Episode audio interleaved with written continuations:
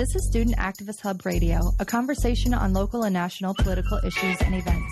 You can call us at 314 516 8438. That's 516 the U. And now your hosts, Adam and Kevin.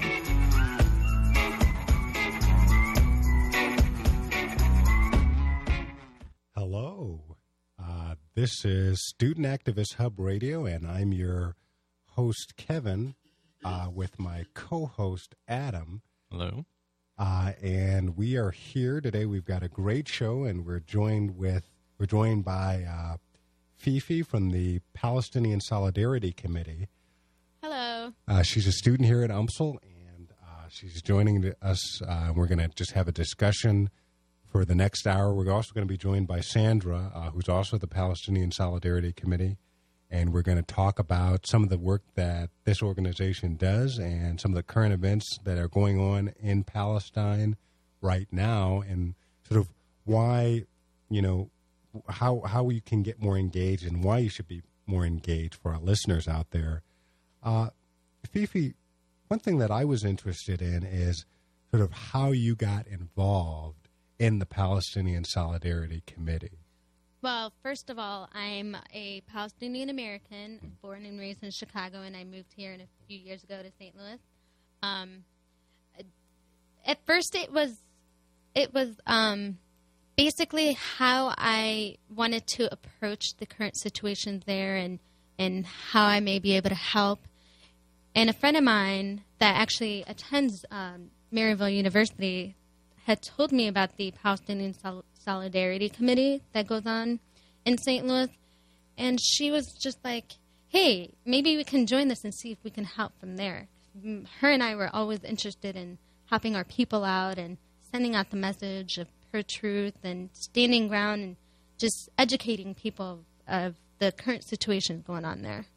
And did you have a background in activism beforehand, or have you?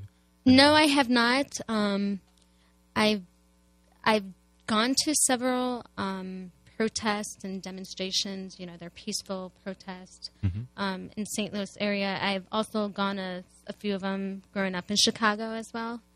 And you know, now that I'm older and I'm able to make my own decisions, I've um, it, it's occurred to me going back and forth to Palestine and and looking at much of these situations there. Just it just comes down to me as you know, this is this this is where my ancestors are from. This is this is who I am. I need to do something about this. I need to spread the word. So, in what type of work does the Palestinian Solidarity Committee do? What type of events do you sort of put on and get involved with?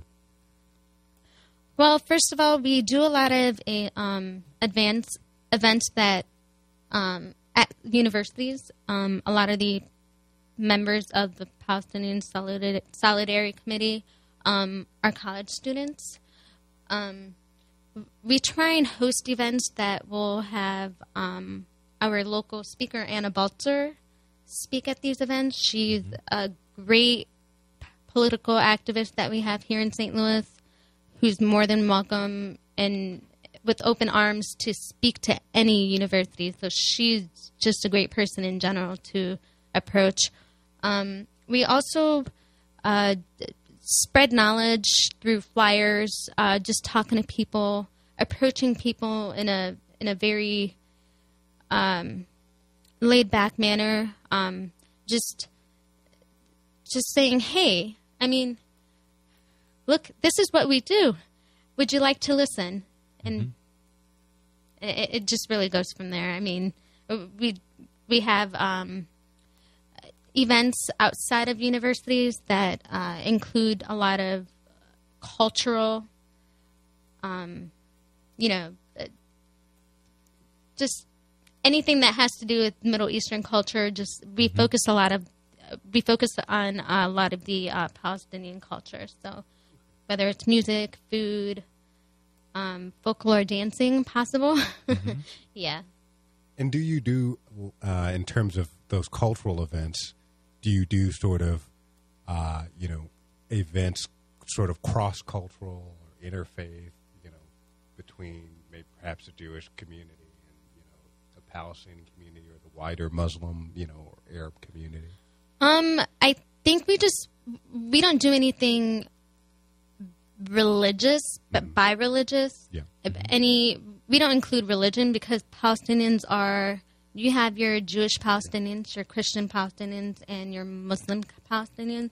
So we leave religion out. What we've solely focused on is, um, you know, just the Palestinian culture in general.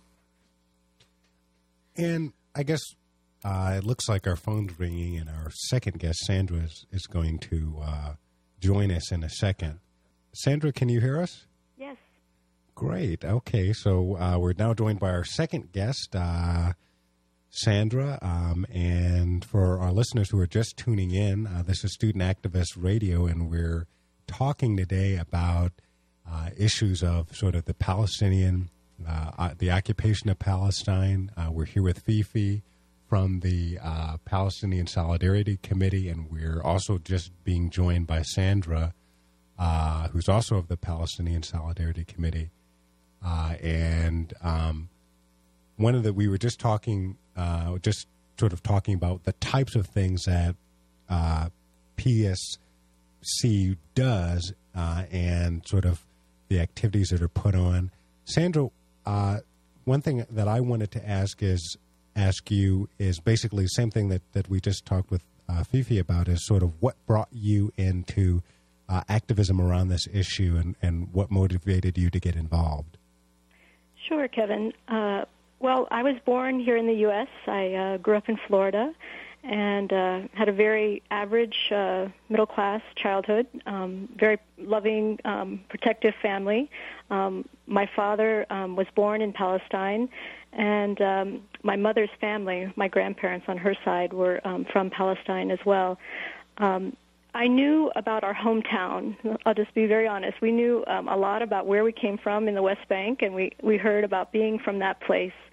Um, it wasn't until I was uh, in in university that I began to meet other Palestinians and to meet um, other Arabs from other places, and I began to sort of figure out where my place was in this larger um, world.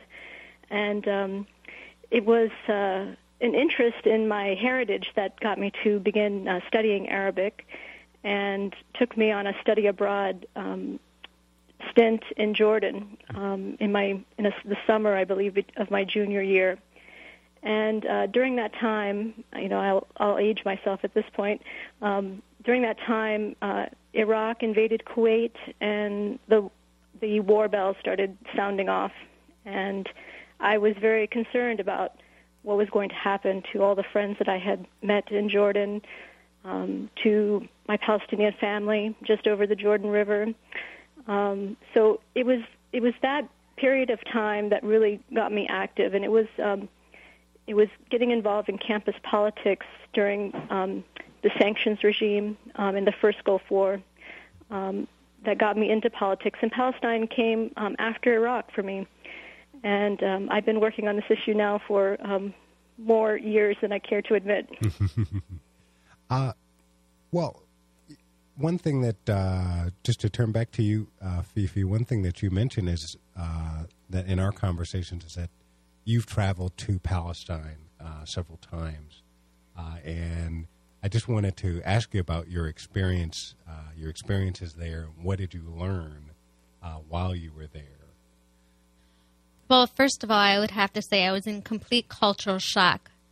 Um, it, everything we learn about our culture here in America is definitely different than learning about our culture there. When I had first arrived in Palestine, just seeing the people and how welcoming they are, and just, you know, the smiles on their faces, and how much they just embrace their traditions, the culture, the um, you know, their everyday living, just how much, let's just put it this way, they are high on life, very high on life.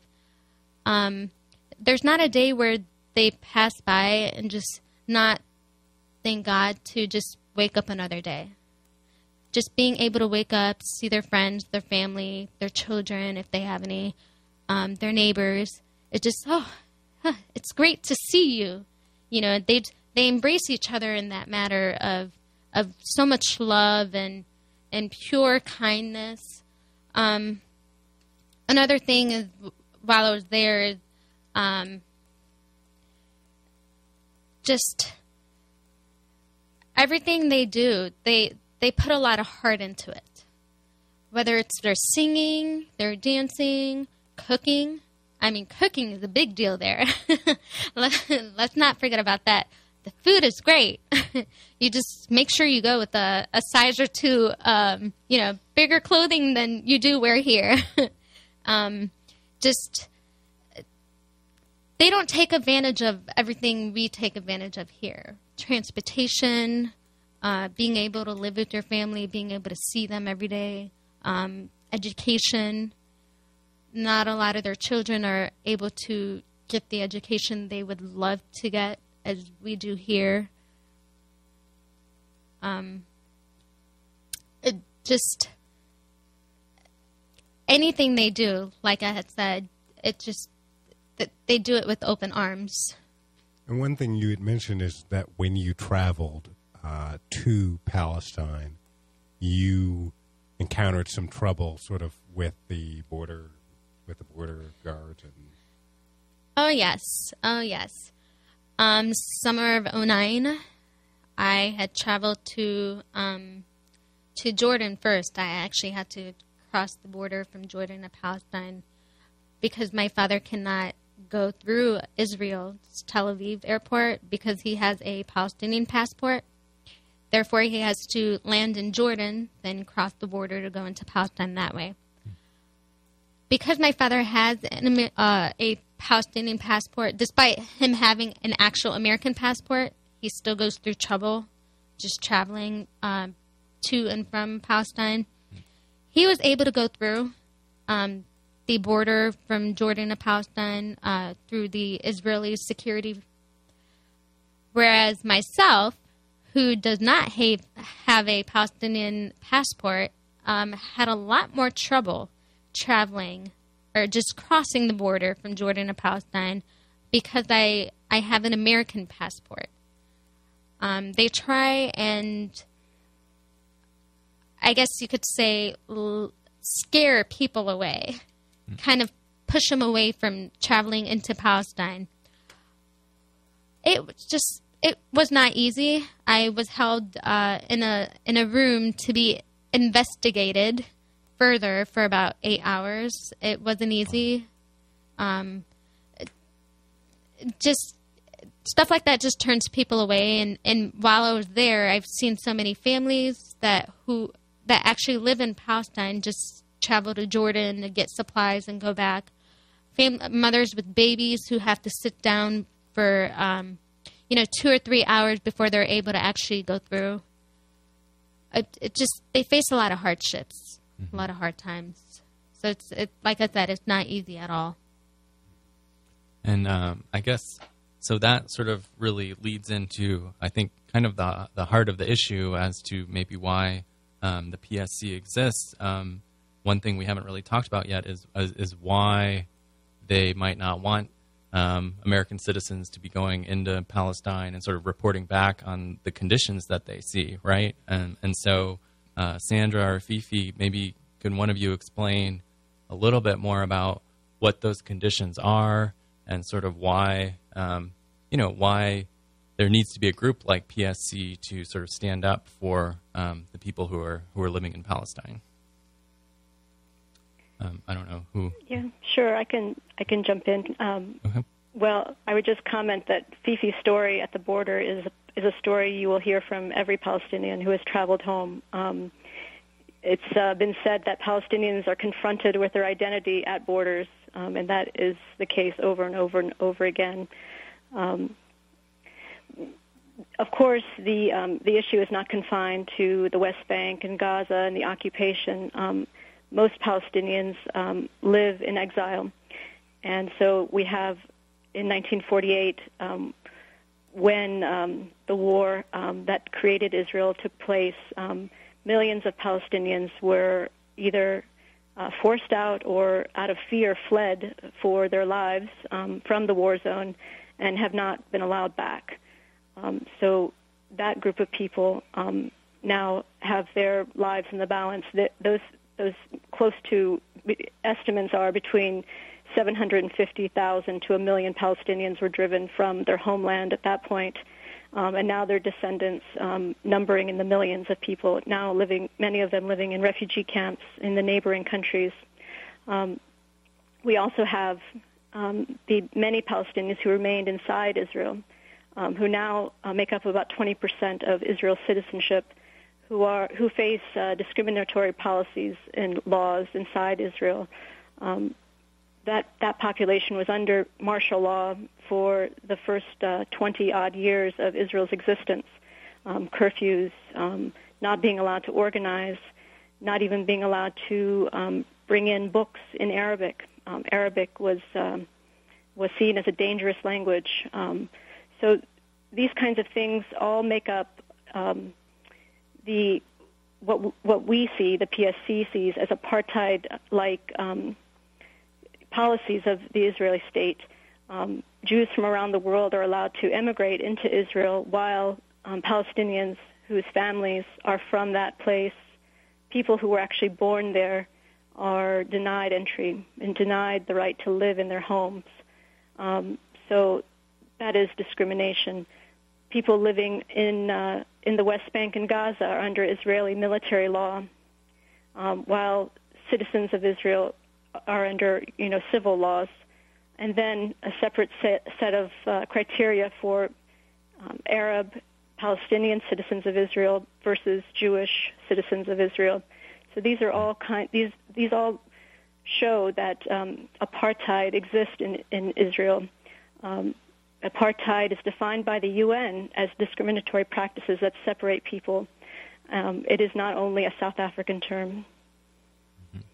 And I guess, you know, one thing that has been all, on the news a lot is sort of the Arab Spring, as it's called, uh, with a lot of uprisings and activism in Tunisia, starting, I guess, in Tunisia and then spreading to Egypt uh, successfully and then moving to Yemen and Bahrain and, you know, Libya, all over, uh, sort of, uh, you know, all over the Middle East, what's, you know, what's called the Middle East and, and in a lot of repressive states. How is that, you know, what, what's what sort of how is that translated in on the ground in in Palestine? What's what's going on there for either Sandra or or Fifi, if you wanted to to jump in? Well, a lot of um, the Palestinians in in Palestine, um, mostly in the West Bank area. Um, I'm not sure if you guys are aware of the division, um, the Palestinian division. They had called them out and uh, questioning their work um, amongst rule of Palestine and just how they're representing the Palestinians there. By uh, division, what do you mean in terms of the, the Palestinian Authority? Yeah, the. Palestinian Authority. Mm-hmm. Um, the, the, the Palestinians there aren't happy with the way they are leading the country and how they are representing the country. They feel like the the authorities there are the ones who are causing more problems which obviously, uh, when it comes to politics, um, there's no question that you know can be answered as far as what's what's truly going on.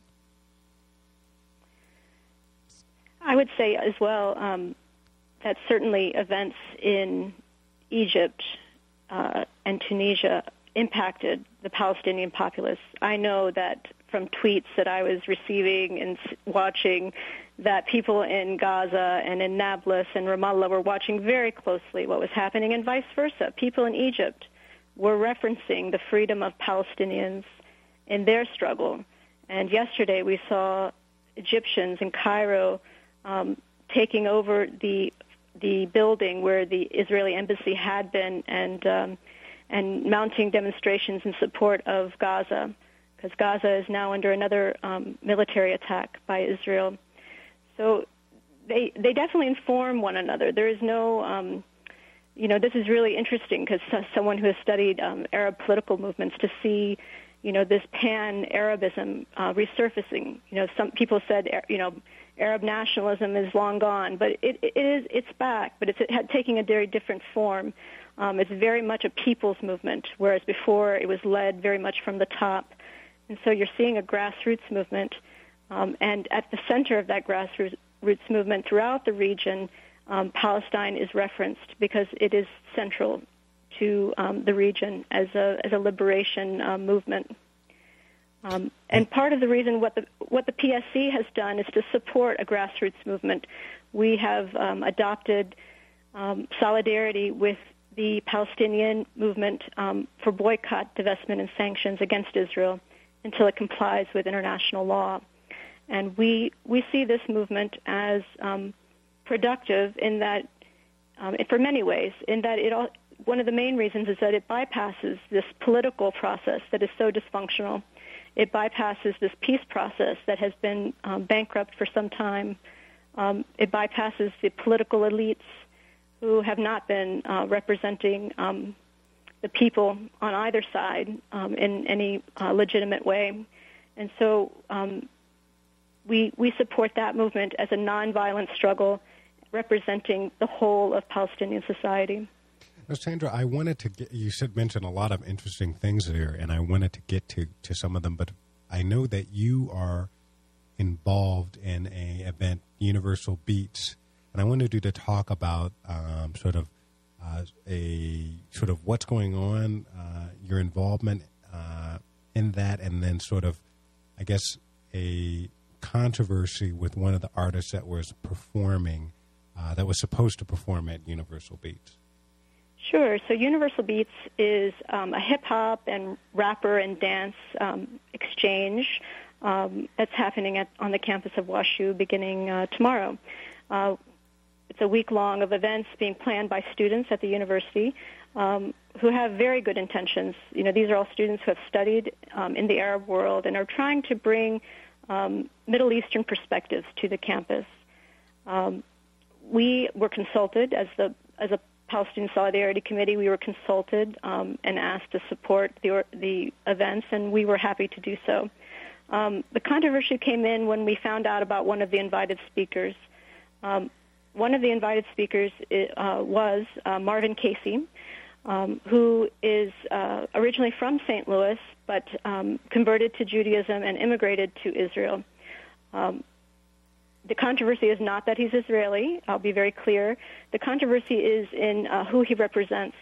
Um, the BDS call, the boycott, divestment, and sanctions, includes a call to to boycott academic and cultural institutions that are complicit in um, the oppression of the Palestinians. And we we did some investigation of uh, Martin Casey's Marvin Casey's um, background, and uh, learned that his dance troupe, Tribe 13, is funded by the Jewish Agency for Israel, which is an organization that dates back to pre pre Israel. It's a Zionist organization that um, that works to uh, bring um, Jews from around the world into Israel um, and denies um, land use, land sales to Palestinians. Um, so through that affiliation, uh, Marvin Casey, uh, we believed, should be um, uh, not invited to come to this event. Otherwise, we would feel that we had to speak out against his participation. Um, er, now, what did did you reach out to? Kay, did you talk with Casey at all, or what did, did what did he have to say about this? What was his explanation? Um, you know, I did not speak with him. I know that the organizers of Universal Beats did. Um, really, our our our conclusions were made knowing who funds his organization and how he's being used as part of a official campaign um, by the Israeli Foreign Ministry to brand Israel in a new light.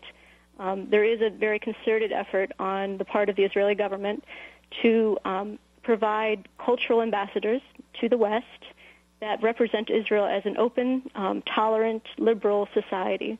Um, Marvin Casey is a perfect person to be used in this regard because he's an African American from St. Louis um, who converted to Judaism and um, has found, you know, a certain amount of uh, success and, you know, uh, recognition for his artistry inside Israel.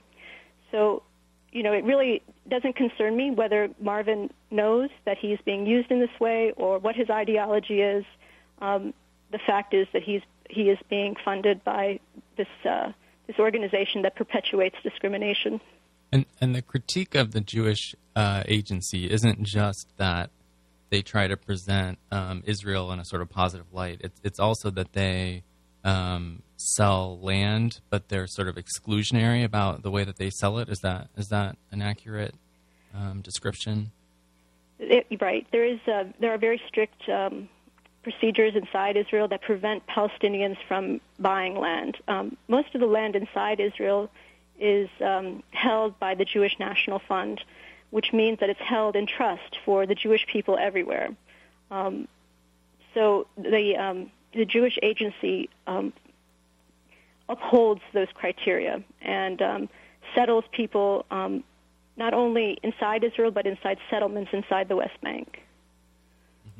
And and so I have to kind of um, say so. So I come from sort of an academic perspective, and um, you know, one of the things that's emphasized quite a bit um, is this sort of idea that um, there's this sort of marketplace of ideas, and um, you know, ideally, if you allow um, every side to sort of present their own perspective, you know, the best idea should win out, but that there shouldn't be any sort of you know preemptive blocking of a certain group, uh, you know, and not letting them to, you know, not letting them express their ideas. So, so I guess I just I'm hoping you can go in a little more about um, this idea of um, what you think is wrong. I mean, so naturally, uh, it's not surprising that Israel is going to try to present itself in a in a in a positive light, just like um, pretty much every country does. But do you feel like specifically they're being um, sort of dishonest, or um, you know, can can you say a little bit more about why you think this further step is needed, where uh, of sort of criticizing the agency for for what you think is, is a sort of misleading spin on the situation? Well, I can understand your question, Adam. I would say that it's very difficult for people in the West to understand this um, idea that we would be trying to close down dialogue, um, trying to break down uh, conversations. But my response as a Palestinian would be the first step in promoting dialogue would be to remove Israeli tanks from the gates of Palestinian universities. Uh-huh. Um, it would be to allow Palestinian artists to be able to travel, to be able to present their art forms. Um, this is where the, the, the imbalances happen, and that you know to be able to have the Israeli government promote freely its uh, its propaganda um, in this country without allowing Palestinians from that region to be here to represent themselves is where we run into huge problems. Mm-hmm. Well, and I think, you know, just to, to bring Fifi uh, back into the conversation, um, you know, you've had an experience uh, sort of with the, you know, you talked about directly how difficult it was to travel into uh, Palestine, and Sandra mentioned that, that that's sort of a, you know, an identity forming moment, uh, you know, in the in, you know in the Palestinian uh, culture almost at the border, uh, and and talk, you know, there's been a it's sort of I think there's been a de-emphasis almost on, on, on sort of what's going on right now in Palestine, and I remember last year there was a incident with the with the Mavi Marmara, where there was this flot- flotilla device, and I think that was Anna Baltzer on that ship. I don't remember. No, I think was she not? No. Hedy Hedy Epstein from Hedy St. Louis Epstein, had, yeah, had traveled, uh, travel. Okay, yeah. okay. Uh, um, but she wasn't on the she the boat. on- so, she didn't yeah. go. Okay, but I there were a, a number of American activists who were on this particular boat, and yet it was still was traveling with humanitarian aid, and you know the Israeli uh, government responded very forcefully uh, to uh, this this ship that had this humanitarian aid and was trying to call attention to the plight of the Ga- sort of Gaza in particular, but uh, but the Palestinian people, uh, you know, and, and I just you know was interested in, in sort of what's going on, what what what's happening right now in terms of, of the follow up of that event. On current grounds. Yeah. Okay. Well, you have your two sides. You've got the Gaza Strip, and then you've got the West Bank area. The Gaza Strip is the one that's getting really that's getting hit really hard. Um, I don't know if you guys have been following the news in the last week lately. With the, with the WikiLeaks or um, no, um, but just uh, Associated Press, mm-hmm. just uh, any type of Associated. Press coming out of Jerusalem. Um, the Israeli army has been striking um, a lot of the Gaza grounds in the past week and has left many civilians dead. Um, that includes women who are pregnant, elderly, um, men and women, women in general, and a lot of children. Uh, it's it's putting a damper on a lot of um, a lot of the civilians there only because a they're losing their homes their homes are demolished. So a lot of these children are waking up next to uh, corpses that were once their their laughing father their mother and and they have to sleep next to him for a few days because they now don't have a home. Or there are students who are just trying to study for an exam and and they like I've been following on Twitter, um, students in Gaza who are trying to study for exams that they have, and they can't focus because they have drones flying over their heads.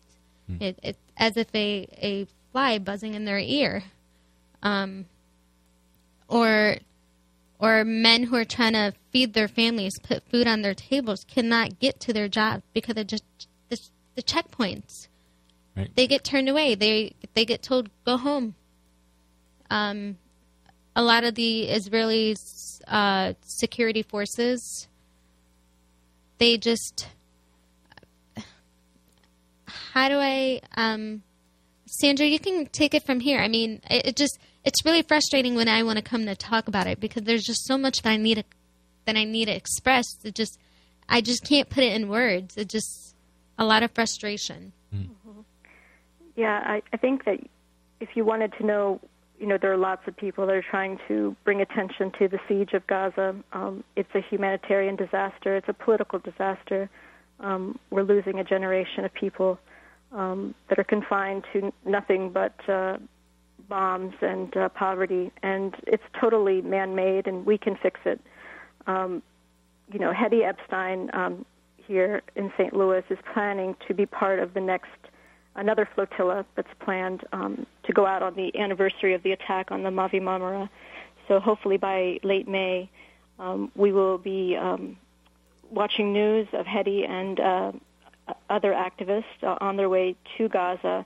22 boats are slated to be part of that, and um, you know they'll be from many nationalities. And we know already that uh, the Israeli government is making plans to figure out how to stop these boats once again.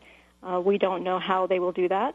Um, we, you know, these folks are just trying to let people in Gaza know that they're not isolated, that there's there's a world community out here that recognizes that um, their plight is no different than the plight of the Libyans in need, that their plight is no different than that of the Bahrainis who are struggling.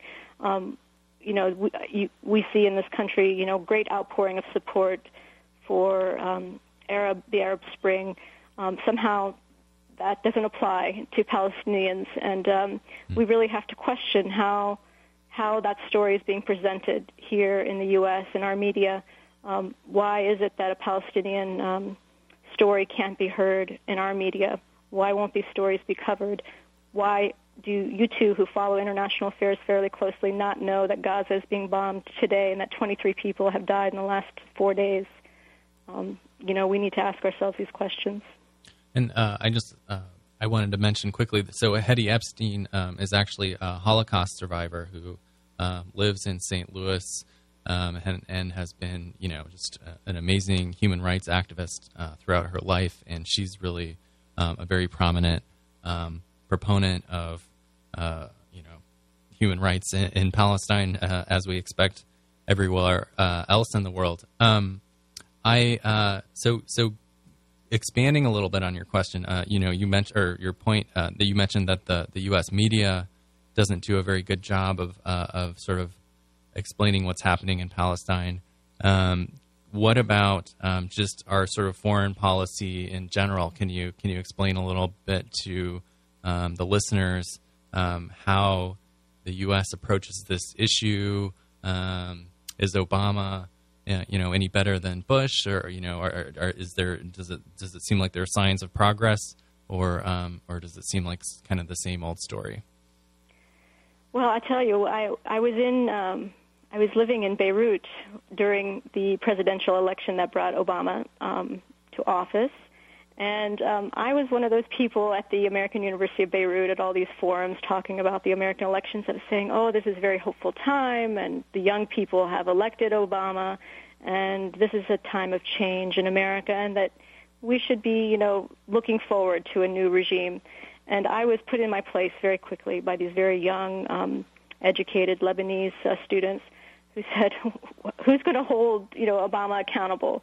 Um, you know, activists. Um, you know, maybe the young people elected him, but who's going to hold him accountable? Who's going to make sure that he implements the kind of change that they want to see? And I think we're seeing that. I think that it's very obvious that anyone who's in power in the U.S. has to have political leverage, has to have political space to be able to make um, bold decisions and to make big steps. Obama hasn't been afforded any of that on this issue. Hmm. Um, whenever he's tried to step out, he's been uh, slapped back um, by forces in this country. And there's no grassroots movement that's told him um, that it's okay, we've got your back. And I think until we see something like that happening, we will not see um, big change um, coming from the White House on U.S. foreign policy.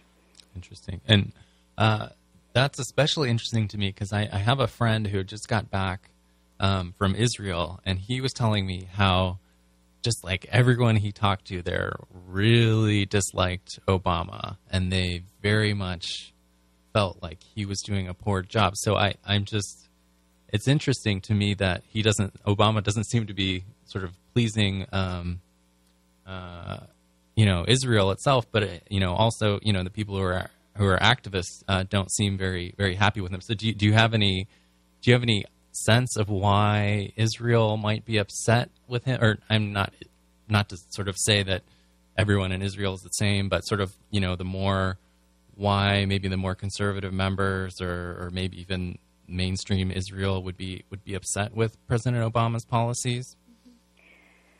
Well, what I understand is that there has been some media inside Israel that's really played up the um, the Muslim connection. to be honest, they oh. they picked up on all the same right wing memes that we're seeing here in this country, okay. and so that plays into it just a bit. Um, at the beginning, Obama did show some, you know, he was making some pretty strong um, statements, asking um, Netanyahu to halt settlement expansion, um, and that was seen as going too far. So you see how even an issue as um, as simple as you know continuing colonization of occupied lands, um, you know, asking for that to stop um, as being seen as too much for the Israeli um, electorate. Mm. Um, so there's a long way to go. Yeah, that's certainly that's, that's pretty amazing, and and they really haven't stopped um, with the settlements, right? Absolutely not. They're expanding um, just about every day at this point. They keep uh, approving more and more housing units um, in East Jerusalem and beyond. Now, I saw on uh, the, I guess, the WikiLeaks cables that came out. Uh, some of them came out that had to do with Palestine, and and according to the cables, the Palestinian Authority uh, offered a a enormous amount of concessions to the Netanyahu. Well, I, not not to to the sort of Kadima government that was before Netanyahu as well, uh, but uh, the uh, sort of Abbas government offered huge amount of concessions. Um, you know, they sort of supported a very symbolic right of return. I guess a symbolic um, gesture towards the right of Palestinians to return to to Israel itself. Uh, something like maybe a few thousand people may be allowed to come back, uh, and sort of huge concessions in terms of the Jerusalem and the contiguousness of the Palestinian state, and yet the Israeli government still said, well, they sort of rejected that. This was coming from the WikiLeaks cable. And just on Adam's point on the U.S. media, this story got didn't really seem to get very much coverage. It came out of Al Jazeera. It was on The Nation and the American Prospect. But other than that, you know, it didn't really seem like any of the big U.S. Uh, media powerhouses were covering the story at all. You know, and, and I just thought that you know I was I was pretty sh- and apparently this morning uh, there was a, that I I just read the story this morning. There was another big story about how some of the settlers were willing to a group of settle, a large number of settlers were willing to pay um, or w- were willing to accept uh, money to leave their settlements. Mm. Uh, you know, and of course, the Israeli government is sort of promoting this idea that that you know it's it's unacceptable for the settlers to to leave. Mm-hmm. You know, and, and well, I just say, yeah, the those papers that you're referring to um, were refer, were dubbed the Palestine Papers. They weren't yeah. part of the WikiLeaks uh, dump. They were um, papers that were we're not sure of the source. They came out of um, one of the head Palestinian negotiators' offices, and they were um, leaked to Al Jazeera and the Guardian, okay. but they were separate from the WikiLeaks. Okay. Mm-hmm. And uh, Fifi or, or Sandra, can, could you guys say? I mean, it's sort of been implicit in what we're talking about, but I mean, I just the the whole idea of settlements, I think, is is something that even you know even in America, where um, you know the United States is sort of much more pro-Israel than pretty much any country in the world other than Israel itself. And and when I say pro-Israel, I mean um, sort of pro uh, the policies of Israel that that many of us would say is pretty self-destructive. But um, but uh, even in the United States, I think most people, um, sort of who know about the issue, think that settlements are just sort of quite ridiculous. Can, could you just say a little bit more about like what, what the settlements are and like where they're building and, and why it's just so, you know, it's just so counter to this notion of human rights that this this kind of thing would be going on. Fifi, I see you. Well, first of all, the settlements are built on uh, Palestinians' land. Mm-hmm. They were stripped of their homes and their land, um, anything that their ancestors have ever owned, anything that that once belonged to them, now sits in a settlement that Israel has started building or or is actually residing in. Um, a lot of these settlements are actually built across uh, refugee camps where um, Palestinians are are living in tightly dense towns. Uh, houses are, are literally two feet away. Just think of being in a very packed room with no air to breathe. Mm-hmm. That's how these refugee camps look like. Mm-hmm.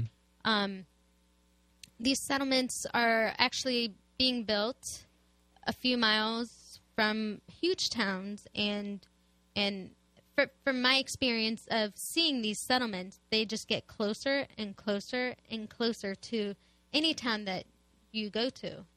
Um, it just th- these settlements, they they're just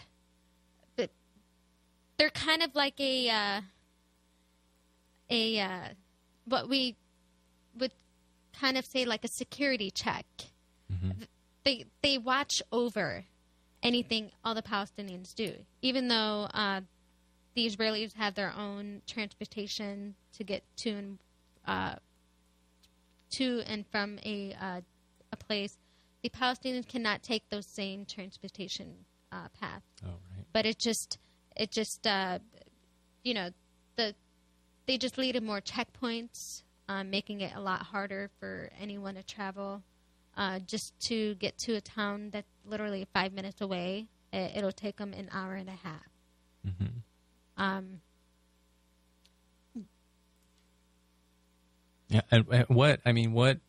So I mean, it's just so it's such a crazy thing to think about. But I mean, how do how do they even try to justify um, building settlements on someone else's land? I mean, what's what's the sort of rationale, or how how how is this justified at all? Security.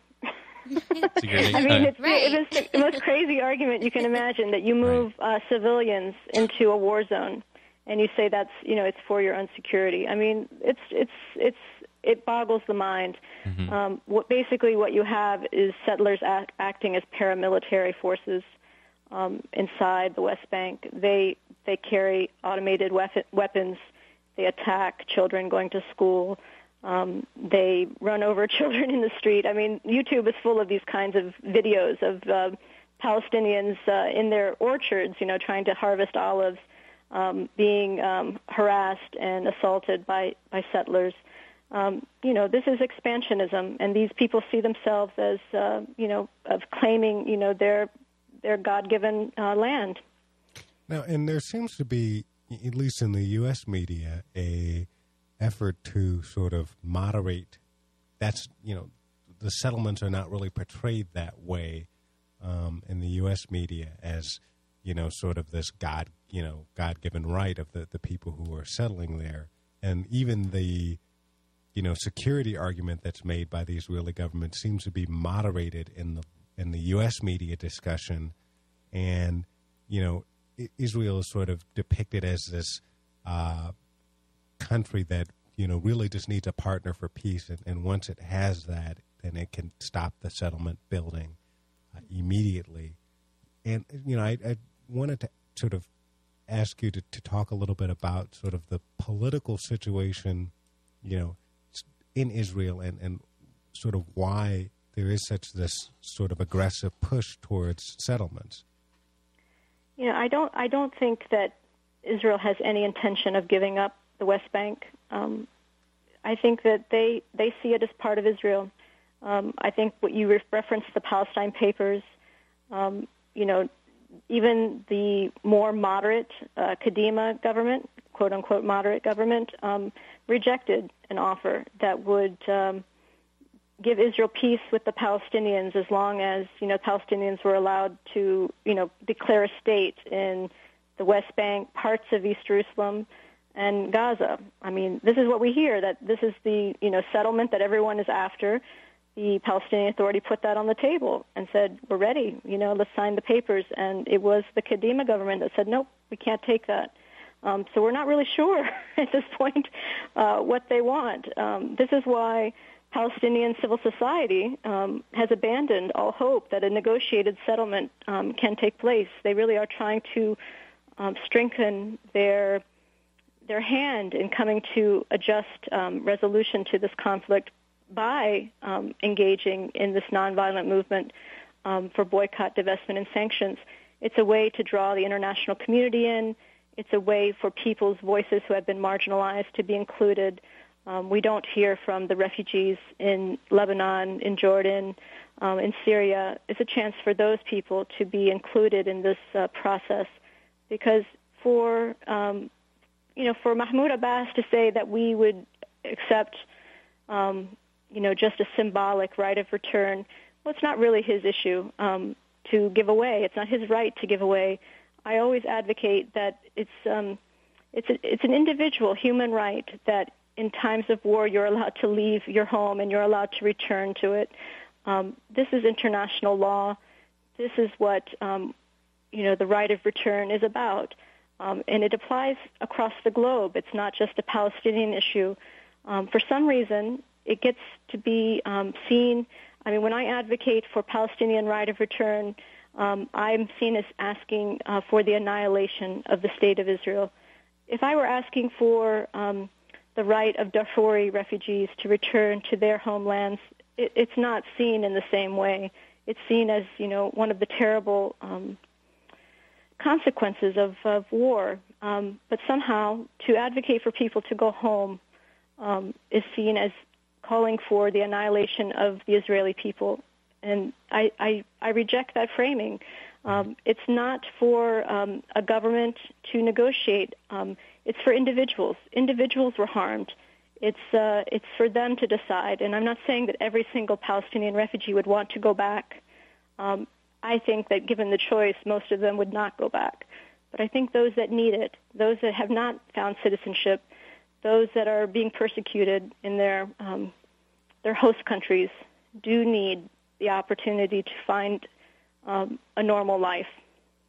And I think that's the point that you made about the right of return is ironic because uh, the UN Declaration of Human Rights specifies that uh, you know the right of movement between uh, state boundaries is a human right, mm-hmm. and in fact, uh, the uh, Soviet Union for many years refused to allow Jewish uh, their, their Jewish population to leave the Soviet Union and go to Israel, and the United States and Israel uh, and many other countries around the world condemned this vehemently, uh, you know, uh, many times, and cited you know the right of humans to move freely between uh, boundaries and territories. And today, uh, what you have is Palestinians and many others around the world advocating for the right of return, and you know the Israeli and, and sort of U.S. government treating that as a you know act that would end the uh, state of Israel and that would you know be dangerous for national security. Yeah, I think that um, given what we've all, we've talked about, you know, how how difficult it is to bring up this issue in the U.S., I do want to congratulate um, the the students at Washington University and the organizers of Universal Beats for taking a very courageous stand and disinviting this Israeli cultural ambassador um, because of his official role um, in promoting, um, you know, Israeli uh, state discrimination. Um, I really know that how difficult that decision was for them, and I I want to applaud them for their courageousness and uh, wish them a lot of success this week with their events. And uh, maybe maybe this would be a good time to talk about some some of the events. So um, so that uh, speaker or that uh, artist has been disinvited, but but the event is still going on this week. Is that uh, is that yes, correct? as far as I'm, I, that's my understanding. Yes, they have a, a full listing of uh, of events on a Facebook page. Mm-hmm, mm-hmm. And, uh, and, then also uh, the, I guess at Maryville University, uh, there's an event. Uh, did you want to talk about that as well? Yeah. Um, Anna Baltzer, who is the author of the book Witness in Palestine, will be speaking at Maryville University um, from noon to 1.30 so it will be in the Buder Commons um, from 12 to 1.30 and also um, these next two events are actually very important as well. Um, thursday at 7 p.m at SLU in the Knights Room slash library um, we will have uh, palestinian americans uh, be speaking about um, eh, their experiences in palestine so um, it, it'll be like it'll be you know the voices of occupation, um, and also on a on February 14th, which is a Saturday, 7 p.m., we will be having a um, an event. It's called the Nakba event. Um, it's the commemoration of uh, the Nakba. So, um, which, which, is what? Which is uh, what's the Nakba? Well, the Nakba is basically um, I'm not sure what it really entirely means in English. Sandra can probably help me out here. It's Arabic for the catastrophe. There we go. um, so, and and that was when the sort of Palestinians were dispersed. Right. From, yes. Okay. Right. Yes. May 15, 1948 is the day it's commemorated on. Okay. Okay. Right. So those are some events that. Uh, everyone's more than welcome to join. Um, it's open to the public, so um, don't hesitate to come. Yeah, for sure. Um, and um, if people were uh, looking to get more involved in the Palestinian Solidarity Committee, um, how can they how can they find you guys? Um, whether Twitter, Facebook, uh, websites, uh, the whole the whole deal. Via, so uh, go ahead, Phoebe. Sorry, via Facebook, um, we are the St. Louis Palestine Solidarity Committee. And via Twitter, we are um, at STLPSC. And also, we have a website. It's stl psc.org.